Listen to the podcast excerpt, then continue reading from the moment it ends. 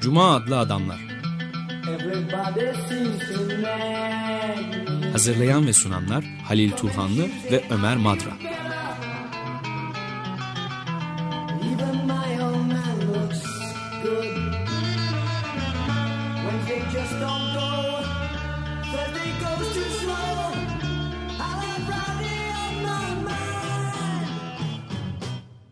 Hummalı Adamlar'da bu hafta Halil Turhan'ın New Yorklu Worcester Club'ın kurucusu Elizabeth Lecomte'la yaptığı söyleşiyi Gun Club ve Phantom Band müzikleri eşliğinde dinleyeceğiz. The rain it has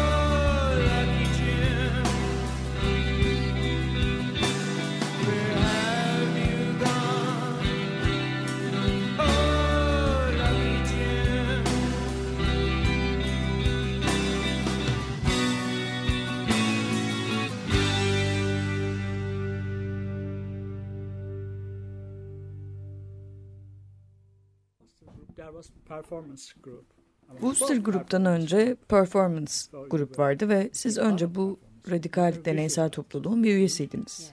Görsel sanatçıydınız. Bu deneysel toplulukla bağınız nasıl kuruldu? Richard Schenner ile nasıl tanıştınız ve deneysel performans ile ilişkiniz nasıl kuruldu? Ben okuldayken, kolejde okurken hafta sonlarında bir kafede garson olarak çalışıyordum. Kafenin sahibi olan kadın kafeyi tiyatro topluluğuna kiralamak istedi. Benden de orada çalışmamı rica etti. Göz kulak olmamı kafeye istedi. Hafta sonlarında tiyatro topluluğuyla yaşadığım deneyimin içinde tiyatro yazarı ve performansçısı olan Spalding Gray ile tanıştım. Beni Richard Şehner'le o tanıştırdı. Şehner bana yönetmen yardımcısı olarak iş verdi. O zamanlar işimde yoktu zaten. Gündüzleri stüdyonunda oturuyor, karpostalar satmaya çalışıyordum. Pek de para kazanamıyordum. Richard'la çalıştığımda yapacağım işin karşılığında ise para alacaktım. Dolayısıyla işi kabul ettim. Ve gerçekten sevdim de.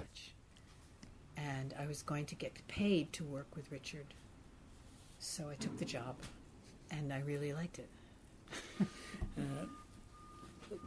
What made Richard Shatner's Richard Shatner'ın metodolojisi diğer avantgard yönetmen ve topluluklar arasında dahi farklıydı. Neydi onu benzersiz kılan özellikler? experimental groups? What made them unique? Ah, Kimlerden farklıydı mesela hangi topluluklarla kıyaslıyorsunuz? who? What other groups are you thinking of? Uh, What, what, who- in other words, he's interested in anthropology. Ritüellere vurgu yapıyordu. Antropolojiyle ilgileniyordu değil mi? Bu eserlerine çok yansımıyordu, yazılarında ortaya çıkıyordu aslında. Bana göre daha ziyade geleneksel bir tiyatro insanıydı o. Bir tarafta yazıları, diğer yanda da tiyatro çalışmaları vardı. Benim geldiğim yerden bakıldığında tiyatro çalışmaları muhafazakardı.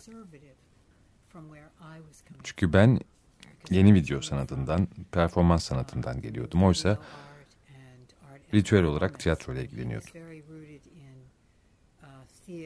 Fakat ritüellerin sadece oyun oldukları ortaya çıktı. Bu konuda ne diyeceğimi bilemiyorum. Çünkü ben tiyatro hakkında pek de bir şey bilmiyorum aslında.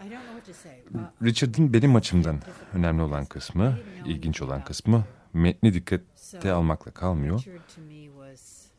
İnsanların kim olduklarına dikkate alarak onların çevresinde bir şeyler yapıyordu. Böylelikle bir çeşit öz yaşamsal öyküyü geleneksel tiyatro metninin bünyesine katmada işbirliği yapıyordu. as well as what the script was. So he incorporated a kind of autobiographical um, story into a traditional theater. Bu ilginçti ve sanırım farkı da buydu. Dionysus Dionysus 69. No, I 89'ın saw it, içinde miydiniz? I joined the company a year later. Hayır But that's ama izledim oyunu. Ben topluluğa he bir yıl sonra katıldım. um, iyi bir Dionysus örnektir bu. script, but he incorporated Dionysus metninde öğrencilerle o anda arasında olup bitenleri birleştirmişti. at the same time. Dolayısıyla çift öykü vardı. Yan yana iki öykü. Biri öğrencilerin kişisel öyküsü, diğeri Dionysus öyküsü. And the other story was the Dionysus, the Dionysus story. You were still members of a performance group. when Spalding Gray ile yaptığınız işbirliği hakkında Rhode bir soru. Theology. Rhode Island üçlemesi üzerine çalışırken Performance grubunda üyesiydiniz. Evet ama onu Group'ta the yaptık. Yani bir başka ifadeyle Performance Because 1974'e your kadar bizim toplandığımız yerdi. Fakat Worcester Group. 74'ten In sonra artık iki ayrı topluluk vardı. everything up till 1974. Mesela Performance Group'tan ücret alıyorduk ama 1974, Spalding ve ben ve diğer bazı oyuncular, teknisyenler daha Performance grubun içinde başka bir topluluk oluşturmuştuk bile. Onun içinde yer alsak da.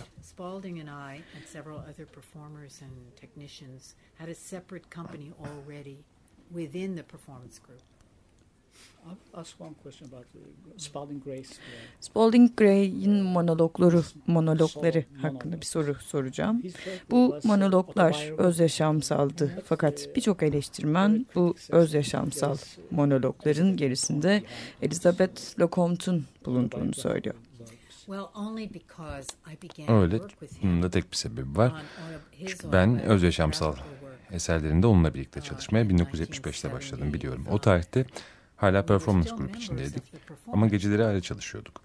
Onunla hayatı hakkında parçalar geliştirdim. Üç parça. Ondan sonrasında o üstlendi. Monologları da kendi geliştirmeye başladı.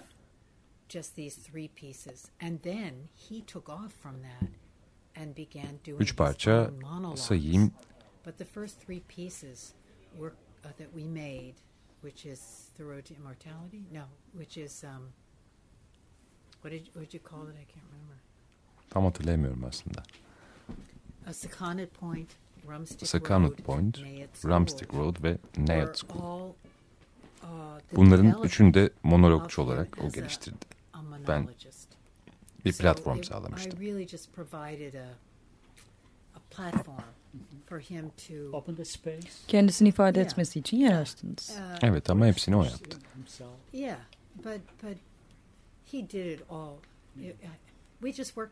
Sadece birlikte çalışmak istedik. O bu parçalar üzerinde çalışırken monologçu olup olmak istediğini bilmiyordu bile. Ama o üç parçayı çalıştıktan sonra "Oh, bir karar verildi. Ben tek kişilik parçalar yazmak ve uh, oynamak istiyorum pieces." dedi. Bilmiyorum iyi bir işbirliğiydi. I don't know. It was a good collaboration. Hem onun işinin başlangıcı, Hem de benim işimin başlangıcı I açısından iyi bir işbirliği oldu. Ondan sonra ben başka yöne gittim, o da başka bir yöne Uh, gitti. why did you part your ways with performance? Wooster Group nasıl doğdu? Per- performance gruptan hangi the reasons nedenlerle ayrıldınız? reasons Çok basit nedenlerle aslında. Um, Richard Schellner geleneksel bir tiyatro insanıydı. Ve ben resim sanatından, fotoğraf ve video sanatlarından geldiğim için bu medyaları yaptığım çalışmalarla bütünleştirmek istiyordum. uh, um, Spalding de and Spalding dans ve monolojinin araya in girmesini istiyordu. Richard dediğim gibi daha gelenekçiydi, metinle çalışmayı seviyordu. Bu nedenle ayrılmaya, onunkinin yanı sıra kendi çalışmalarımızı yapmaya karar verdik. So we decided to to work alongside him and make our work. But we always remained for the, I mean for the first four years. İlk dört yıl yani 1969'dan 1973'e kadar ve sonra we 1974'te worked from 1970 iki topluluk birden çalıştı, Wooster ve 1969 Performance Group. through 1973 and Kendi toplumumuzu 1974, oluşturma kararı sonra verildi. On both pieces, Spalding and I would both be in Richard's work. O oynadığında biz oynamıyorduk ya da biz oynadığımızda o oynamıyordu. the side. 1978-79 olmalı topluluğunu dağıtmaya o karar verdi ve biz Wooster olarak sürdürmeye karar verdik çalışmalarımızı. Öyleyse biz burada kalalım ve Wooster Group olalım dedik. He wanted to dissolve his company and and move on. So that's when we said, "Oh well, we'll just stay here then and continue as the Worcester Group." You use technology. Siz teknolojiyi kullanıyorsunuz. Bu performance grupla aranızdaki temel farklılıklardan biri. Right. Well, Evet, Çünkü dediğim gibi ben ressam ve fotoğrafçıyım. Richard tiyatronun bu yönüyle ilgilenmiyor. Um, Psikolojiyle ilgileniyordu.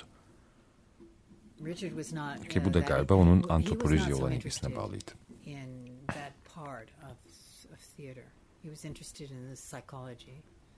I think that may come from the anthropology. He was interested with, he was influenced by Grotowski's. Grotowski'nin fakir tiyatrosuyla ilgileniyordu ve ondan etkilenmişti değil mi? Evet ama standart bir biçimde değil. Grotowski kullandığı fiziksel dili geliştirmek için epey zaman harcamıştı. Richard bunu çabucak kopya etmek istedi. Ve language ben böyle bir dili hemen kopya etmenin o kadar da kolay bir şey olduğunu düşünmüyorum. wanted to copy it quickly. And it's something it's hard to copy quickly. So I think it was never the most important thing for him. Yani o kadar da önemli olmadı aslında. Grotowski onun için. O psikolojiyi, geleneksel oyunculuğu And he liked tercih etti. Fiziksel oyunculukla çok ilgilenmiyordu. He wasn't so interested in physical acting. Was he in- interested? Richard he Arto'nun tiyatrosundan etkilenmiş miydi? Richard? Richard I mı? don't know. See, I Bilmiyorum. don't know Arto well. Arto'yu bilmiyorum ki. I don't know. D- does he say he was? Richard et kendini söylüyor mu? There is ri- ritual in his theater. Ama tiyatrosunda ritüel I- var. So where's the ritual? Nerede o ritüeller? Ritu- ritual in Arto. Arto'nun tiyatrosunda vardı. ritual in Ama Richard's Richard'ın theater? tiyatrosunda yoktu. But he has written Ama ritüeller ritual. hakkında epey I know, yazmıştı. Biliyorum biliyorum ama Dionysus 69'un except dışında onun tiyatrosunda ritüel yok. 69. After that, Ondan sonra hiç olmadı yani. He did Macbeth'i yaptı. Standart bir did it oyun as a standard sahneledi. Komünü did yaptı. Commune, he did it as a standard Onu da play. standart bir oyun olarak sahneledi. So his work about ritual did not always overlap into his theater. Ya, yazıları tiyatrosu çok üst üste gelmiyor yani. uh, Ritüeller hakkında yazmış olduğu fantastic, kapsamlı bir it kitabı var. Bir süre önce In Türkçe'ye my de mind, çevirdi. Yerli toplulukları the- incelemiş. Biliyorum, ha, Yeah, biliyorum harika bir çalışma. Ama dediğim gibi yazdıklarının yaptığı mean, tiyatroyla çok az ilgisi var ya. Benim düşünceme göre öyle varsa da ben bilmiyorum o alakayı. Bence o yazar olarak bir dahi. Yönetmen olarak da onun gerçekten fantastik olduğunu düşünüyorum. uh, İnsanların kişisel olarak neyle ilgilendiklerini araştırır. Bunları rollere dahil ederdi.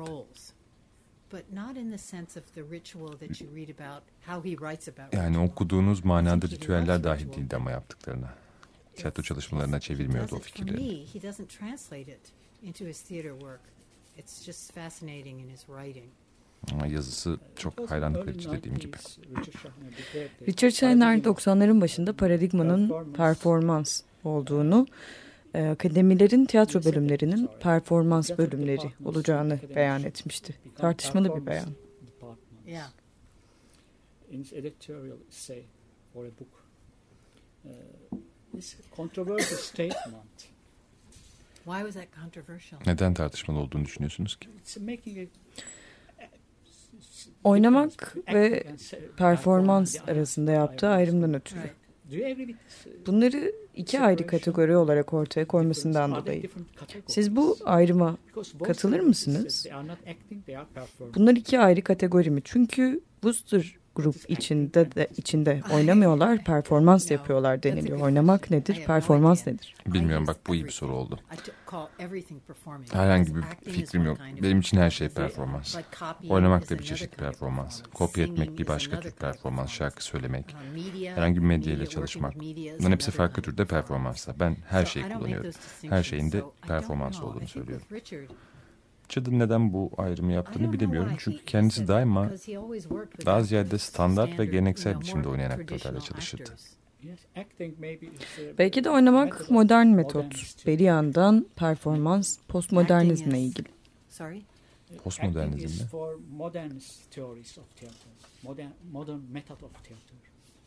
Acting mi? is? Acting and performing is postmodern. Oh, oh, oh. O zaman post- postmodern diyelim. postmodern. Postmodernin ne olduğunu unuttum gerçekten. Sanırım haklısın. Um, much Ama a postmodernist modernist, olmaktan çok modernistti bence. Ben uh, o yazıyı okuduğumda kesinlikle postmodern etkilenmelerim olduğunu düşündüm. Fakat aynı zamanda ben neydi o much, sözcük? Hmm, Katoliyim. Oh, what's the word? Catholic. Do you know this term? Biliyorsunuz değil mi I, kelimeyi? I take anything Yani on the stage to try sahnede her şeyden yararlanabiliyorum. I use any Kullanabildiğim her üslubu, her any, stratejiyi kullanıyorum. strategy that I can. So I don't have a thesis. Yani böyle tezlerim yok yaptıklarımla ilgili. Uh, Çünkü aslında tiyatronun ne olduğunu bilmiyorum. Eğitimini almadım. Dolayısıyla her defasında farklı yapıyorum. Oysa Richard'ın tezleri vardı. Çünkü o akademikti. Sanırım tezlerini gerçek dünyaya uygulamaya çalışıyordu. I think he tried to get his thes- theses to work in the real world. Bu zor bir it iş. Belki de performans geleneksel tiyatroyu antik çağda Yunanlılara uzanan, oradan İngiliz Rönesans tiyatrosuna geçen Renaissance köklerinden koparıyor. Evet, aynen öyle. Productions are grubun çalışmalarının dramatic 1930'ların and dramatik gerçekçiliğine, psikolojik 1920s gerçekçiliğine alternatif olduğu söyleniyor. Eugene O'Neill? Eugene O'Neill'in? Arthur Miller'ın oyunlarına alternatif. Bu, bu düşünceye katılıyor musunuz? Group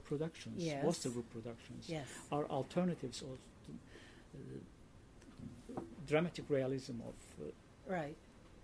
Eugene O'Neill and Arthur Uh, it's Thornton not. Wilder. Yeah, it's not so simple. I, I, Bunun cevabı I'm çok basit artist. aslında. Ben sanatçıyım. and I'm a visual artist, I'm a designer, Ve and I'm a görselleştiriyorum, tasarımcıyım. Bir proje üzerinde çalışırken onu kendi dilime çeviriyorum. Uh, Diyelim Harold Pinter projesi üzerinde çalışırken elimden geldiğince make Harold Pinter'ın beğeneceği bir biçim vermeye çalışırım. Kendimin sevdiği bir şey yapmam. I'm not thinking about what I want. Belki I'm hata yapıyorum ama ben belki de yapmıyorum. And maybe maybe I make a mistake, maybe I don't. But I'm not trying to make something about myself. Ama ever. kendimle alakalı bir şey yapmaya çalışmıyorum bu durumda. Even from Spalding Gray, I Spalding Gray ile çalışırken bile onun ne yapmak istediğini anlamaya çalışmıştım. Bir bakıma ben de eski tarz bir yönetmenim yani. Ama bir yandan metin üzerine kurulu parçalar istemiyorum. Kendim için duymak istiyorum. Galiba bu açıdan pek çok yönetmenden farklıyım. Stüdyosunda çalışan bir sanatçı olarak kişisel bir şey yapıyorum. Benim açımdan oyunun amacının ne olduğunu böyle bulmaya çalışıyorum.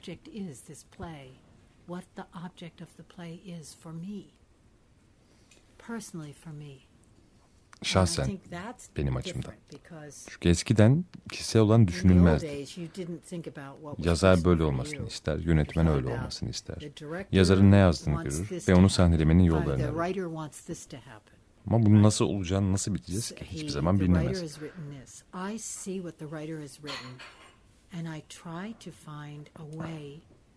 Şunu söylemeye çalışıyorum.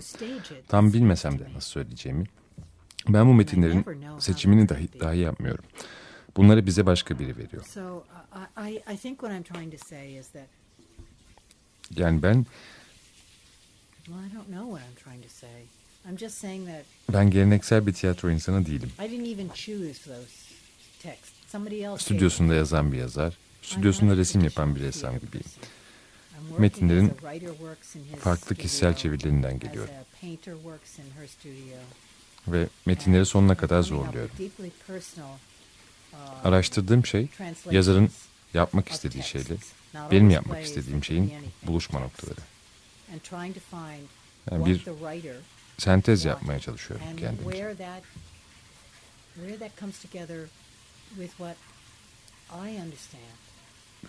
And then I make something that's to me, hopefully, some kind of synthesis. Philip Auslander. Philip? Auslander. Auslander. Kim? Philip Auslander.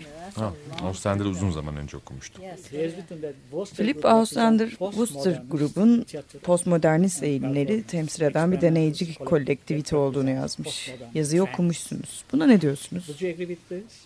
I don't know because I Bilmiyorum. is. Postmodernizmin ne olduğunu gerçekten bilmiyorum. I have no idea. Hiç fikrim yok. I just don't. I don't know. Şunu söyleyebilirim, ben çalışmamı yaparım. Ve sonradan da ne yapmış olduğum üzerine interesting. düşünürüm. Belki sizin prodüksiyonlarınız bir süreç olma, olmasından, sıkı yapılandırılmış olmamasından dolayı.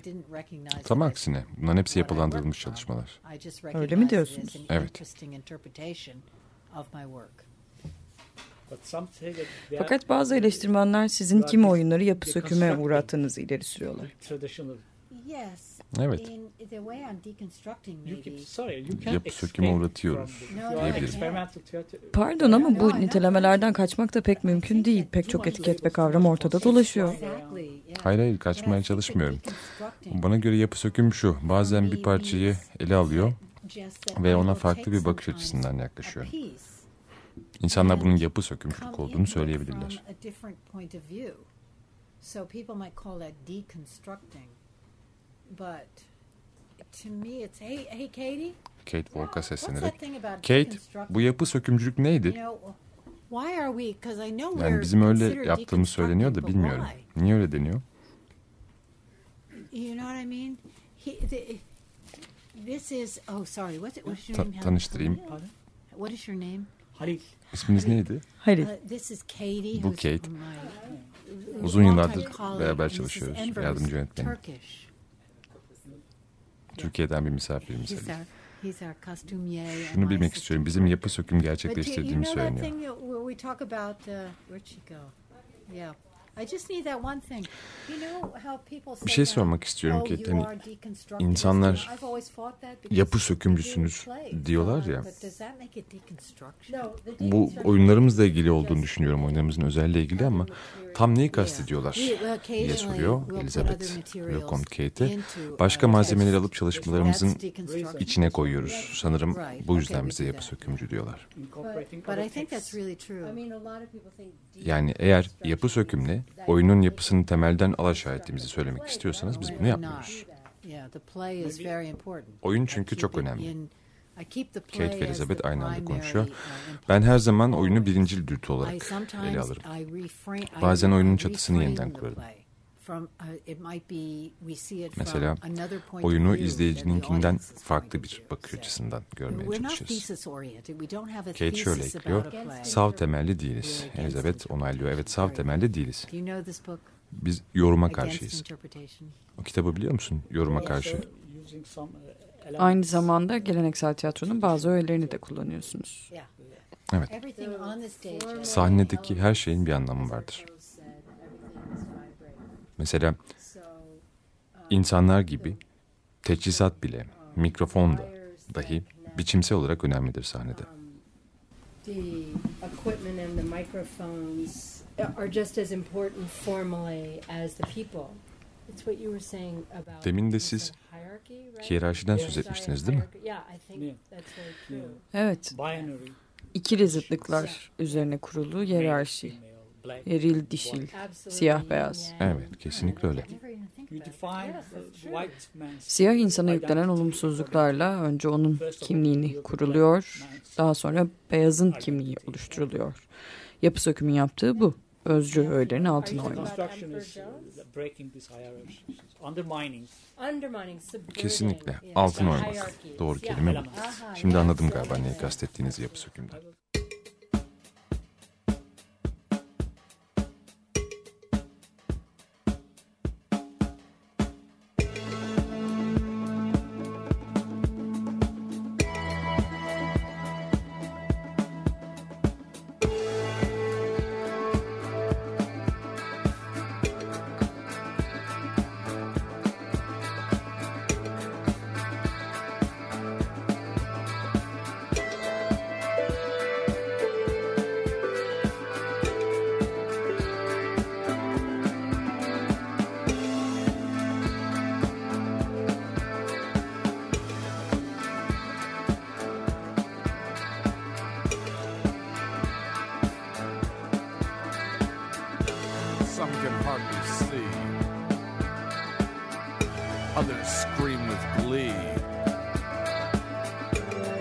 At their own sight, dancing until daylight. The blaring sound throbs. DJs turn the knobs. Gazed eyes weave and loom searching for a contact zoom.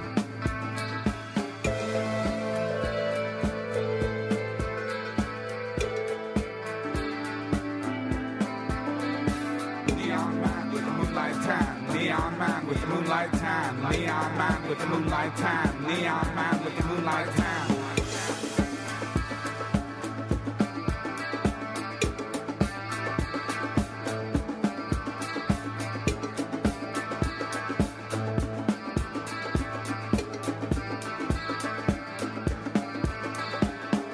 Exhibition runs askew.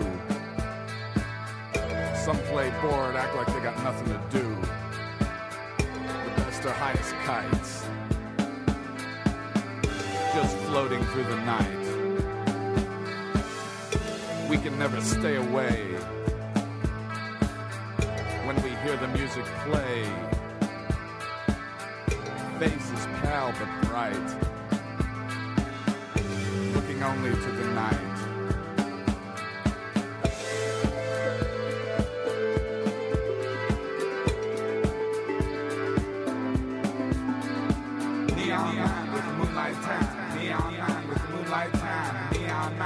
Moonlight tan. Neon man with the moonlight tan. The blaring sound throbs. DJs turn all the knobs. Gazed eyes weave and loom, searching for a contact zoom. Exhibition runs askew. Some play bored, act like they got nothing to do. The best are highest kites,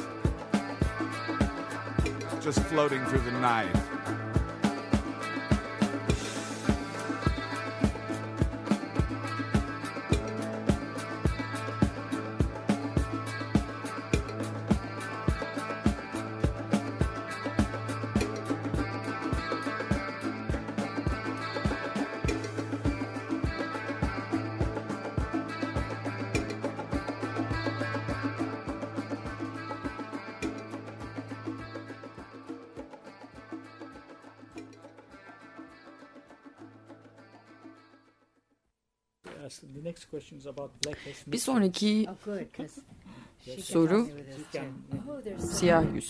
Article. political and aesthetic motives? Minstrel geleneği hakkında olacak.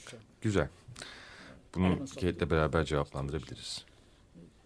In your work. What was the question again? What was the beginning? You work, you Bu geleneğin öğelerini kullanıyorsunuz. Bunları kullanmanızın politik motifleri nelerdir? Bunları kullandığınız için size eleştirdiler. LSD, and you were criticized for this. Yes. Evet. biz Well, we were criticized for her oyunda farklı nedenlerle eleştirildik different zaten. reason, wouldn't you say? because sometimes we used minstrelsy, and sometimes Bazen we minstrel used, kullandık. um, passing, or what would you call that? Just a character. Bazen onu bir karakter uh, olarak, minstreli bir would karakter olarak kullandığımız a da oldu. Tek başına değil by yani. blacking up. Nasıl anlatsam? Mesela birinin Uh, siyaha boyanarak canlandırdığı like karakterler var. Well, no, that's more minstrelsy, isn't Caz it? şarkıcısı gibi. Evet. Caz şarkıcısı bir minstreldi. about blackface. Senin sorun neydi bu arada? Politik motiflerini sormuştum. There were no political Politik motif yok. except- Peki estetik motifler? except that there's in American Yani bence Amerika'da Amerikan yaşamını American inceleyen bir şey yaptığımızda what you're getting back to about geri dönmemiz gereken bir çerçeve var. on Thornton Wilder'ın kasabamızını oynarken New Hampshire, mesela how can bunu you yaptık. Grover's Corner, New Hampshire'deki include kurgusal kasabayı zıddına dönüştürdük.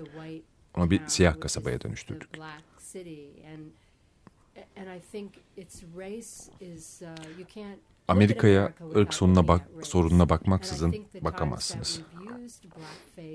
Siyah yüzü kullandığımızda çok farklı bir estetik amaçla kullan kullandık. Ama o dönem çok farklı uh, bir dönemdi tabii. Şimdi bunu yapacağımızı sanmıyorum.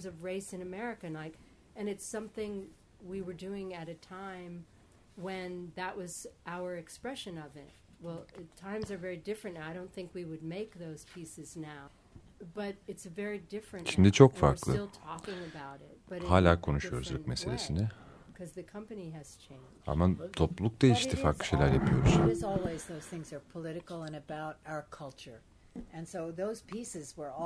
Bütün bu parçalar kültürümüzle ve siyahlıkla nasıl ilgilendiğimizle ilgiliydi. Tiyatroda ve gerçek uh, dünyada. dealt with, Senin de uh, söylediğin gibi karşıtlıkları gösterdik. Siyah beyaz, şehir merkezi, merkez dışı, tiyatro içi, tiyatronun dışı. Uh, Minstrellerin ırkçılığı kötü anıları canlandırıyor. in America. And it's Evet, kesinlikle öyle. on the minefield. It's a Yes, suppressed. It's very dangerous. But you know, I read a very, very interesting article. Hafta sonunda çok ilginç bir makale okudum. Um, somebody wrote about Shuffle Along. İlk Afro-Amerikan müzikali olan Shuffle Along'la ilgili. because that's dealing Çok popüler bir müzikalmiş. the first black, first African American musical that was Makale onun tarihini anlatıyordu. And it traces the history But it was of popular. 1920'lerde sahnelenmiş bir müzikal bu. in Bu arada. 2020. yeah, something like that. In the But 1920s. anyway, Neyse. the writer um, Yazar bir was hattı kind izliyor. of happy because Ve it geriye was- it gidiyor. seems like for years people have Bu hat üzerinden yüzlerini siyah this, boyayan beyazların uh, nasıl beyaz izleyicilerin bunu izlemelerini mümkün kıldığını yazıyordu.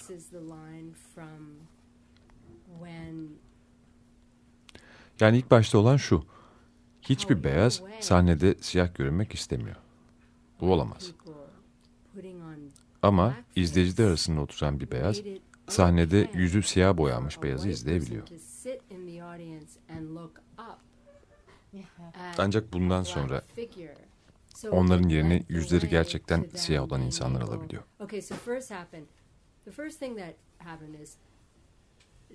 No white audience is going to sit down and look at a black person. That was not going to happen.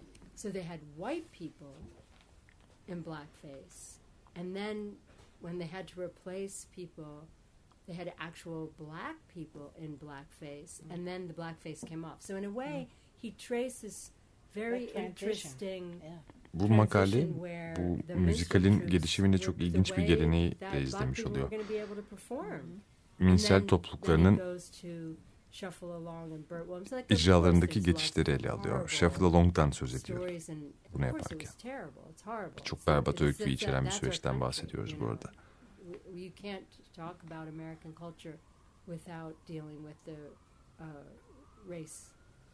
Dediğim gibi ırk sorununu kale almadan Amerikan kültürü hakkında konuşmak imkansız. Liberal, liberal Amerika geçmişten söz edilmesinden rahatsız oluyor. Tabii ki suçlu hissediyor. New York'ta çok özel bir dönem vardı. Five Points yöresi. Orada eğlence yerlerinden birine gidebilmek için her şeyi verirdim aslında.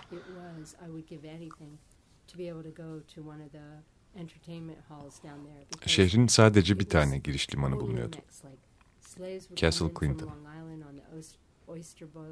İstirye tekneleri, köle gemileri, göçmenler, İrlandalılar ve diğerleri hepsi oraya geliyorlardı. Ve Five Points denilen yerde eğlence salonları vardı.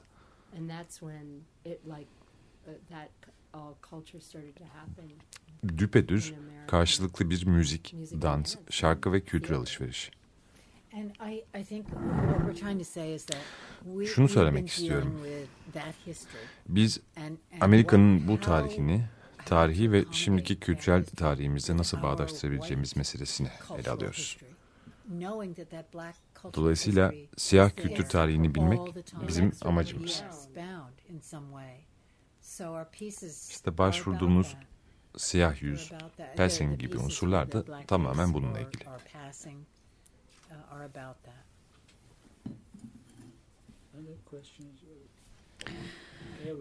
Şimdiki sorum Harry Ape, kıllı maymunla ilgili. Ee, Eugene O'Neill'ın bu oyununun prodüksiyonuyla ilgili. O'Neill'ın psikolojik realizmine meydan okumuştunuz. Psikolojik realizm mi? Yok, üslupçuluk demek lazım bence ona. Yani Almanya'da popüler olmasının sebebi oydu O'Neill'ın. 1920'lerin başlarındaki oyunlar üslupçuydu. Dil, müzik.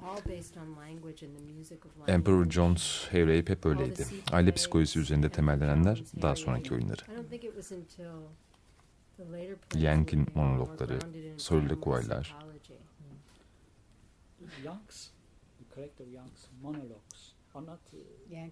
Soliloquy'lar. Yank'ın monologları. Evet ve soliloquy'ler. Bunlar bilinç akışı gibiydi. Konuşan iç ses.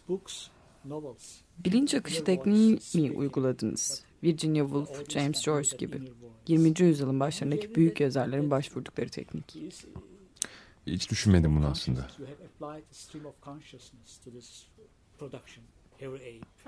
Like modern novel of Virginia Woolf or maybe James Joyce, James Joyce. Hmm, I haven't thought, thought of it that way. Well, All the great writers of uh, first decades of 20th century.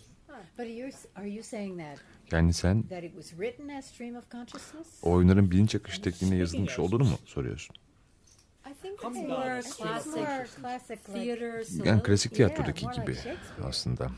It's like Shakespeare'deki talking to monologlar the gibi. Hamlet'in Yeah. ayak konuşması, Yeah, kendi kendine konuşması gibi. in the way that Çok daha geleneksel like in- in the way that Hamlet öğeler talks to aslında onlar. Ben öyle düşünüyorum. I, I don't Ben, bizim kullandığımız belirli bölümlerin öyle olduğunu düşünüyorum. I think.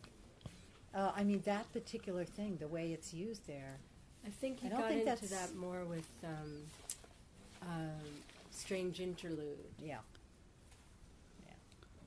Stanley, I will ask another question about the Bir de metinlere yaklaşımınızla ilgili soru sorayım. Aktörle metin arasındaki ilişki yani.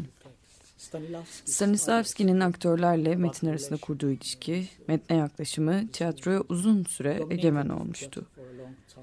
Ee, fakat Wooster grubun metinle ilişkisi bundan farklıydı. Thornton. Wilder'ın kasabamıza, kasabamızına farklı yaklaştınız ve Arthur Miller'ı LSD'de değişik bir bağlama koydunuz. Uh, can you explain this? Putting them in a different Bu farklı bağlama yerleştirmeyi Wooster grubun metne yaklaşımına açıklayabilir misiniz?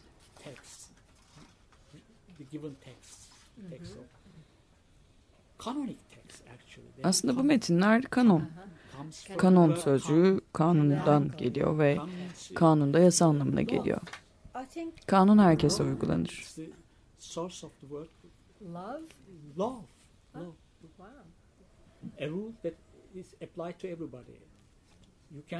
Bir metin kanunsa herkes onda aynı anlamı bulmak zorundadır yani. Yoruma farklı anlamaya izin vermez. Ama eğer farklı bir bağlama koyarsanız ona birden çok anlam da vermiş olursunuz. Öncelikle şunu söyleyeyim, diyor Elizabeth LeConte. Biz hiçbir zaman şunu yapmadık. Bir metni bölerek alıyorduk, tamam. Bir metni başka bir metne dahil ettiğimizde de bu asla oyunun bütününü almak manasına gelmiyor. Bölüm bölüm alınıyor. Bu açıdan evet, farklı bir anlam kazanıyor ortaya çıkıyor zaten. Ama bütün bir oyun metnini aldığımızda durum farklı. Bazen böyle yapıyoruz. Fakat LSD ya da Route 109 gibi oyunlarda yaptığımızı sanırım Spalding'den aldım. Çünkü Spalding'in tiyatro geçmişi ve tarihi konusunda bilgisi vardı. Ben onunla birlikte çalışmaya başladığımda tiyatro hakkında hemen hiçbir şey bilmiyordum. O bütün metinleri icra etmiş ve okumuştu. Hayat hakkında, bunların hayatındaki yeri hakkında fikir sahibiydi. Bu metinin hayatının nasıl bir yer edindiğini gayet net ifade edebilirdi. Dolayısıyla metinleri kesiyor ve dahil ediyorduk. Örneğin Nayat School'da yaptığımız gibi. Elliot'la kokteyl partisiyle ilişkisi vardı ama sadece bazı bölümlerini seviyordu. Geri kalanlarını fırlatıp atın. Ben sadece bir düşünce üzerinde odaklanmak istiyorum diyordu. O kısmı defalarca oynamıştı. Ve o bölümü kendisi için tek bir düşünceyle istemişti. Çünkü onu kavramıştı. O düşünceyle ilişkisinin ne olduğunu tartışmak istiyordu aslında metinden çok. Parçayı ekleme isteği buydu bir bölümü kesmekten ibaret değil yani. Spalding'in gösterdiği gibi yapmak ve daha sonra oturup tartışmak. Dolayısıyla bir bölümü kesip aldığımızda ki buna çok sık başvurmuyoruz, genellikle onun hayatımızda nasıl bir ilişkisi olduğunu anlatmak için başvuruyoruz. Dolayısıyla çok kişisel bir şeyden bahsediyorum. Gerçi her şey kişisel diye ekliyor Kate. Ama diyor Elizabeth bu bence daha kişisel. Bir parçayı almak onu yazarınkinden farklı bir bağlama koymaya karar vermek daha da kişisel. Buna girişen insanlar hakkında daha çok kuşku uyandırıyor. Fakat biz ikisini de yapıyoruz. Büyük ihtimalle bizim son dönem çalışmalarımızı bilmiyorsun. Son 20 yıl içinde yaptığımız çalışmalar. 20 yıldan beri bir parçayı alıp bir başka parçayla birleştirmekten çok genellikle tam metni kullanıyoruz. Pur teatr hariç it's been it's been 10 years since we've done that really. Mm-hmm. With the exception 10 yıldır yapmadık bu kesmeleri. But at the end, there, as I, as I daha önce dediğim gibi bunlar kanonik yes. metinler. Evet. But I, I didn't pick them. You're acting against the law. Yani ben bunu tabii kanonik oldukları için almadım o metinleri. Onu söylemeliyim love, no, law. no, no. Against, acting against the law. law. Breaking the rules, you never yes, yeah. that's right. Yeah. Evet, dolayısıyla kuralları Absolutely. yıkıyoruz But istemeden de olsa. Did, uh, we did just the Just certain pieces of the Şöyle açıklayayım. Eugene uh, O'Neill'dan sadece bazı parçalar oh, aldık. Point Judith'te. Fakat bunu hadi kanunu çiğneyelim diyerek yapmadık. Metne eklememizin iyi bir nedeni vardı. Spalding sadece son kısmı yapmak istemişti. O son bölümdeki soliloquiyi. Babayı oynamak istemişti. Çünkü Ozan'a deyin hep oğul oynamış. O zaman James Tyrone oynayayım dedim. Sahneye çıktık ve çok iyiydi.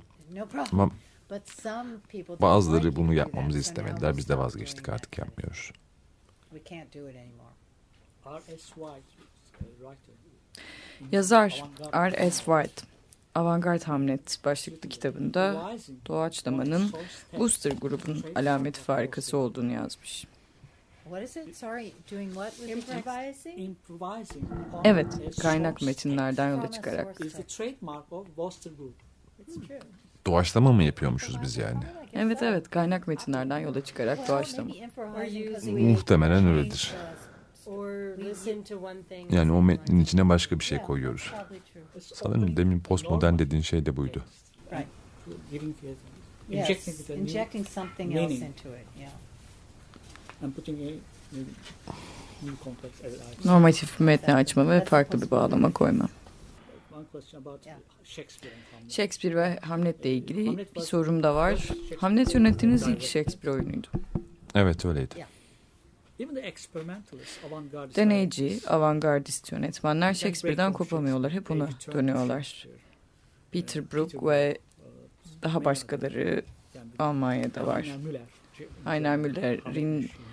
Machine'i.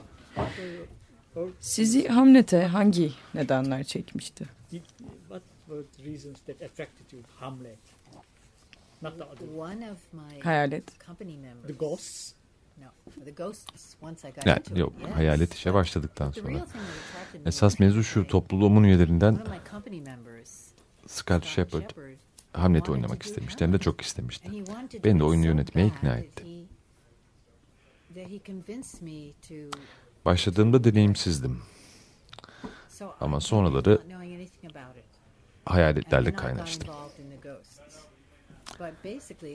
Dediğim gibi aslında benim kendi kararım değil. Topluluktan biri istedi ben de olur dedim. It was someone in the company wanted to do it, and I said, "Okay." That's all. Maybe Shakespeare, Shakespeare as a dual Shakespeare'in ikili bir karakteri var. Hem conservative. hem de muhafazakar yönetmenlerin ikisini çekiyor. Evet bu doğru çünkü dili harika. Influenced by the Siz Hamlet'in film versiyonundan da etkilenmiştiniz. Richard Burton'ın oynadığı Hamlet'ten. Evet, kişisel bir şeydi. company who wanted to do it, was interested in doing it in- Topluluğumuzda turning bunu oynamak isteyen oyuncu Scott Shepard eğitiminin de uh, etkisiyle Hamlet metninin doğalcı bir temsilini istedi.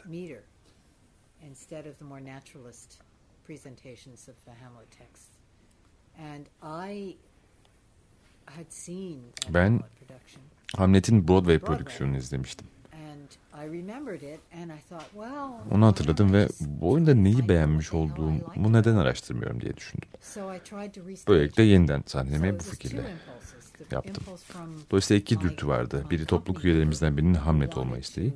İkincisi benim çok iyi hatırladığım Richard Burton prodüksiyonunda neyin beni etkilemiş olduğuna dair merakım.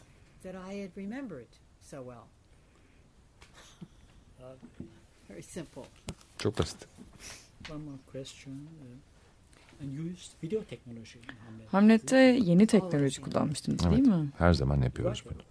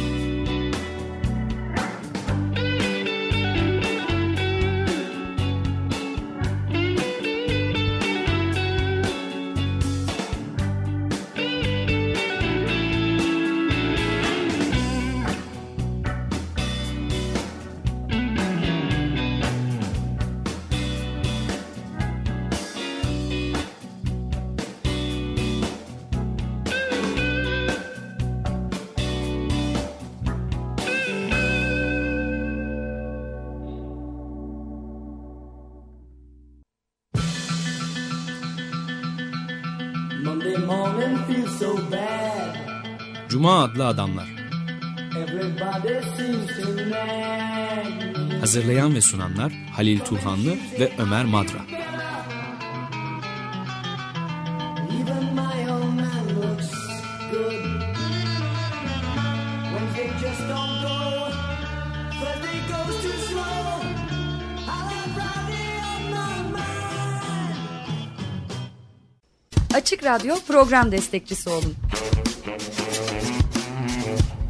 veya daha fazla programa destek olmak için 212 alan koduyla 343 41 41